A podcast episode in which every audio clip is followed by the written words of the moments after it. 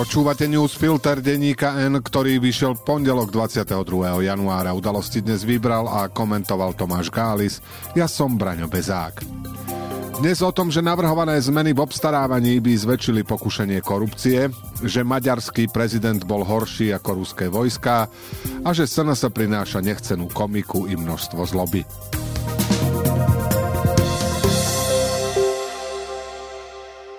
Už od volieb je jasné, že to, čo Robert Fico hlásal pred nimi, hodlá na poste premiéra naozaj bezohľadne realizovať. Jeho hlavnou motiváciou je nepochybne udržať na slobode všetkých svojich nominantov, ktorí sa pre nich v šťastnejších rokoch dostali do rozporu so zákonom, prípadne zaistiť beztrestnosť aj sebe. Preto sa tak ponáhľa so znižovaním trestov za majetkové zločiny, so skracovaním premlčacích lehôd či rušením špeciálnej prokuratúry. Nebol by to však Robert Fico, ak by sa v čase jeho vlády veľmi rýchlo neprevalil ešte jeden silný motív. Od čias žltej karty pre vtedajšieho ministra financí Jana Počiatka a extrémne nevýhodného tendra na výber dialničného mýta z dielne ministra dopravy Ľubovíra Vážneho patrí k hlavným cieľom Ficových vlád koristenie. Napokon práve preň ľudí z jeho éry vyšetrujú a súdia.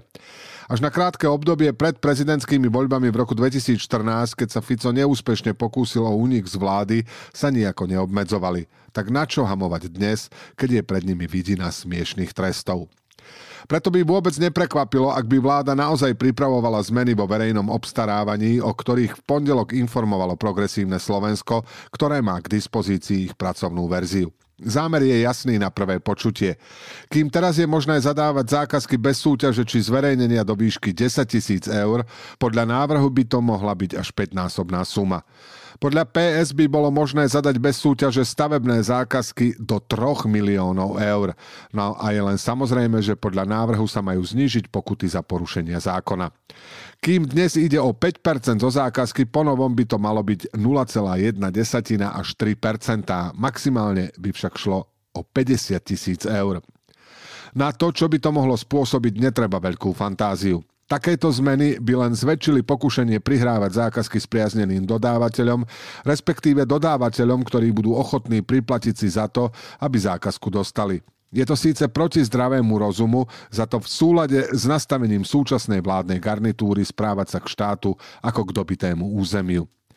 Asi, aby nás upokojil, ozval sa aj vicepremiér Raši, veľmi sa mu to však nepodarilo. Povedal síce, že návrh pôjde do pripomienkového konania a o zmenách sa bude diskutovať, ale ako sme už párkrát videli, táto vláda o oponentúru, nielen zo strany opozície, ale ani odborných inštitúcií, žiaden záujem nejaví. Oveľa dôležitejšie bolo to, že Raši zámer nepoprel a povedal, že chce uvoľniť ruky starostom a primátorom. To by bolo nepochybne chválihodné, iba že v kombinácii so snahou tejto garnitúry opätovne zväzovať ruky OČTK to neznie ani trochu presvedčivo.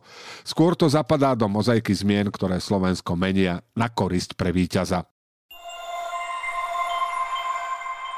Dvaja premiéry z krajín susediacich s Ukrajinou a predsa taký kontrast. Žiaľ, nie je reč o Hegerovi a Orbánovi, keď sme vo vzťahu k trpiacemu susedovi mohli byť na predsedu vlády hrdí, ale o Tuskovi a Ficovi, ktorého cynizmus zaráža aj napriek trom desaťročiam skúseností s ním.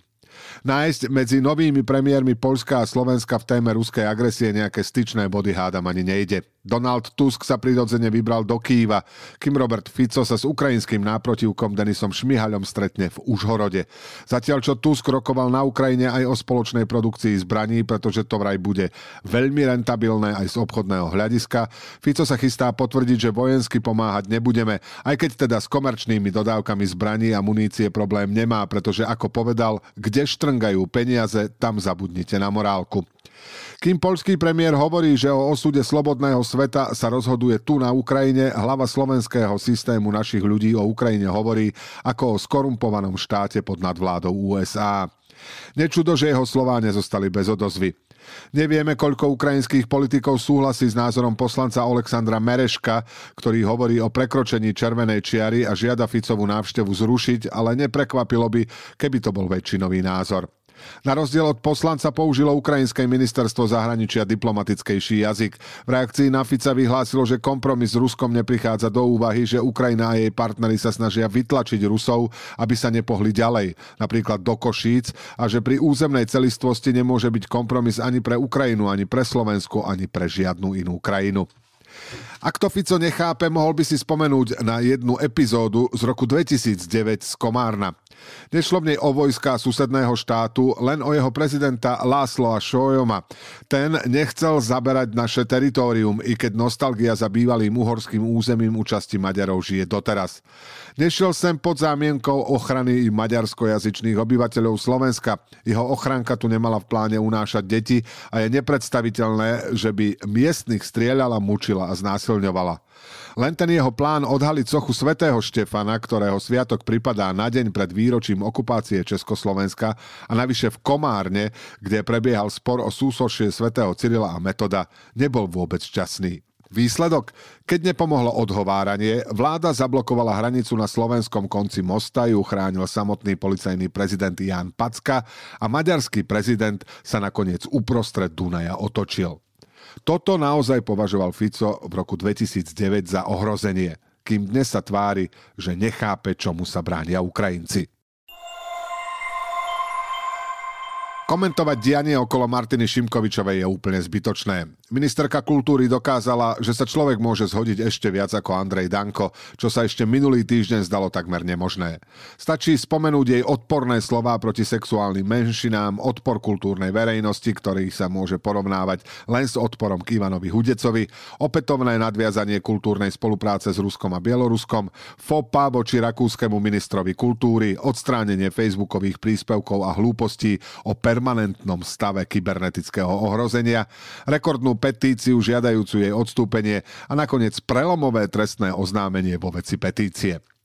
Šimkovičová je však len vrcholom celej plejády zvláštnych osobností, čo sa kedy na kandidátke SNS dostali do vrcholnej politiky.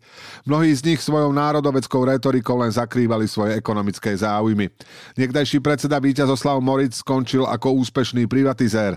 Ex-ministri Marian Janušek a Igor Štefanov už také šťastie nemali a pre nástenkový tender skončili vo vezení. Rovnakú motiváciu, ktorá sa prejavovala používaním drahých aut či lietadla, mal aj dlhoročný predseda SNS Jan Slota. Ten sa však stal hlavne najviditeľnejším príkladom vulgárnosti v politike.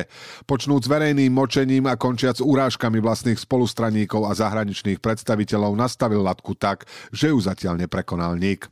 Sana sa bodovala aj v ideologických témach, i keď treba povedať, že očias ministerky školstva Evy Slavkovskej, ktorá odporúčala do škôl apológiu Slovák štátu, to na čase išlo dolu vodou. Ale kto vie, čo sa z toho ešte od Šimkovičovej dočkáme. Naopak, ochotu dodať hlas Hlasy HZD za Smeru mali nacionalisti vždy, keď sa dostali do parlamentu.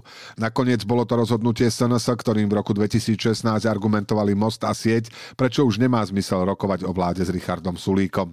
No a v neposlednom rade prispela SNS do slovenskej politiky aj vrcholnými číslami nechcenej komiky a dokonca ich dokáže gradovať. Zhasínanie svetiel na straníckom zjazde či Dankov úklon Putinovi dnes popri semaforovej kauze a Šimkovičovej nabitom týždni blednú závisťou. Až je záhadou ako to, že komik a jeho svet dokážu popri zábavných situáciách vyprodukovať aj toľko zloby v parlamente, na životnom prostredí i na kultúre. A teraz ešte správy jednou vetou. Parlament zatiaľ nebude rokovať non-stop, ako navrhol premiér Robert Fico v reakcii na opozičné obštrukcie. Predseda parlamentu Peter Pellegrini pre televíziu jej povedal, že je za miernejšie riešenie. Policajná inšpekcia vyšetruje, odkiaľ mohol uniknúť dokument, ktorý sa týka aj podozrení voči námestníkovi generálnej prokuratúry Jozefovi Kanderovi. Policajný prezident Ľubomír Solák na otázky, čo si myslí o aktuálnom úniku z vyšetrovacieho spisu, neodpovedal. Riadením Národného parku Malá Fatra je poverený Peter Cáder, ktorý pracoval na správe parku ako lesník, pričom netuší, prečo ho oslovili a do konkurzu sa neplánuje prihlásiť. Tomáš Taraba zatiaľ neprijal ponúknutú rezignáciu riaditeľa správy TANAPu Petra Olexu. Vraj bude svojich podriadených vyhodnocovať podľa výkonu ich práce a nie podľa toho, či dostali pred 12 rokmi pokutu vo výške 300 eur. Pojednávanie s bývalou podpredsedníčkou Najvyššieho súdu Jarmilou Urbancovou a súdkyňou Otíliou Dolákovou museli pre práce neschopnosť jednej z obžalovaných opäť zrušiť. Ani súd s Dušanom Kováčikom v stredu nebude. Sudca EŠTS Michal Truban pojednávanie zrušil, hoci podľa webu Ministerstva spravodlivosti pritom plánoval v tento deň rozhodnúť. Rakúska polícia zadržala mladíka, ktorý bol podľa médií v kontakte s útočníkom zo Zámockej. Našli u neho pušky, návody na výrobu buompastrelných zbraní pomocou 3D tlačiarne a predmety s nacistickou tematikou. Opozícia ohlásila ďalšie protesty na tento štvrtok 25. januára o 18. hodine. Hoci v KDH váhali, či sa zúčastnia ďalšieho protestu, pretože im naposledy prekážali prejavy na podporu LGBTI plus ľudí. Po štvrtok pokračujú, pričom jedinou témou bude rušenie špeciálnej prokuratúry a zmena trestných kódexov. Udalosti do dnešného newsfiltra vybral a komentoval Tomáš Gális a na záver posledné slovo odo mňa. Ministerstvo kultúry podáva trestné oznámenie pre petíciu za odvolanie ministerky Šimkovičovej. Jedným z dôvodov má byť, citujeme, marenie alebo sťažovanie plnenia dôležitej úlohy štátneho orgánu. Ale veď to je dôvod vzniku tej petície.